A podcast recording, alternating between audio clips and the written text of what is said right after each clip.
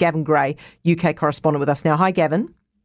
Hi there, Heather. What are the Western nations going to make of this threat from Putin, Gavin? Yeah, very, very good question. So, yeah, President Putin said he was going to be doing a State of the Nation address about Ukraine, and he kept putting it off. Now we know what he's talking about an extra third of a million people, 300,000, being called up as part of a, a mobilization. Uh, and uh, those who've got military experience, of course, will be preferred, but we have heard Russia is also releasing people from its prisons, some of the most dangerous criminals, in order to fight as well. Uh, and uh, yeah, well, this is going to get, one suspects, quite nasty because he also, in the address, accused the West of engaging in nuclear blackmail against Russia.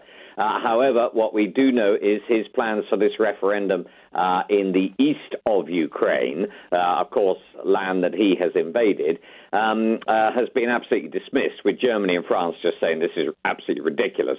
The German Chancellor Olaf Scholz said the plans for sham votes were a waste of time. The French President Emmanuel Macron labeled them a parody of democracy. He said, and I quote, if the Donbass referendum idea wasn't so tragic, it would be funny. He said that uh, basically neutral countries as well must change their stance to the war, saying silence or complicity was an historic error. So I think over the next few weeks now, we're going to notice particular changes to this conflict, which seems to have been pretty sort of stuck in the in the mud for quite a while now. Do we know, Gavin, if these referenda are likely to pass? Um, I, I think they probably will, and that's because, of course, first of all, the uh, organizations around the world, including the Organization for Security and Cooperation in Europe, doesn't believe they will be fair. Uh, the other thing is, of course, that, that, that will they be counted properly? And of course, the land that has been invaded does have a high proportion of Russian-speaking people who still have some sort of uh, affiliation and uh, and some sort of kinship to Russia. That said, of course, uh, uh, you know it is Ukrainian land, and uh, there are numbers of Ukrainians who have been driven out of that area. So, therefore, all the odds are skewed in the fact that the referendum could well pass. But either way, eh, the results are not going to be recognised by the West. No, of course not. Now, how is it that UK businesses could have their energy bills cut by a third?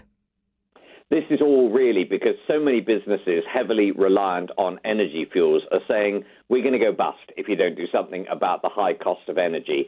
That's because you know if you run a small bakery and you're charging a couple of dollars for a loaf, um, all of a sudden you're seeing your uh, gas and electricity bills for your ovens for the bread absolutely double. Uh, and so they're saying we can't just double the price of bread uh, because you know, people will stop shopping at the artisan bakeries and instead go to sort of the large supermarkets where they're mass produced. So it looks like uh, later today, the business secretary, uh, Jacob Rees Mogg, is to reveal a cap on wholesale energy costs for business customers. Uh, and it's not just that. So if basically a, a business is facing an energy bill of say 80,000 New Zealand dollars, then it could see a reduction on that down to 60,000, depending on usage patterns. But it isn't just those businesses that we're thinking about because it looks like the government support is also going to help non domestic settings. What do I mean? Well, hospitals, schools, and community halls, because all of those groups have been saying, you know, we get a set amount of money. All of a sudden, we can't let the hospital temperature go down because obviously people are critically ill. The same at schools. We can't make children sit in coats and hats and woolly jumpers and gloves and stuff. So uh, I think that is going to extend to there. But we wait to hear the detail of it later today. Gavin, good to talk to you. Thank you so much, mate. Gavin Gray, UK correspondent.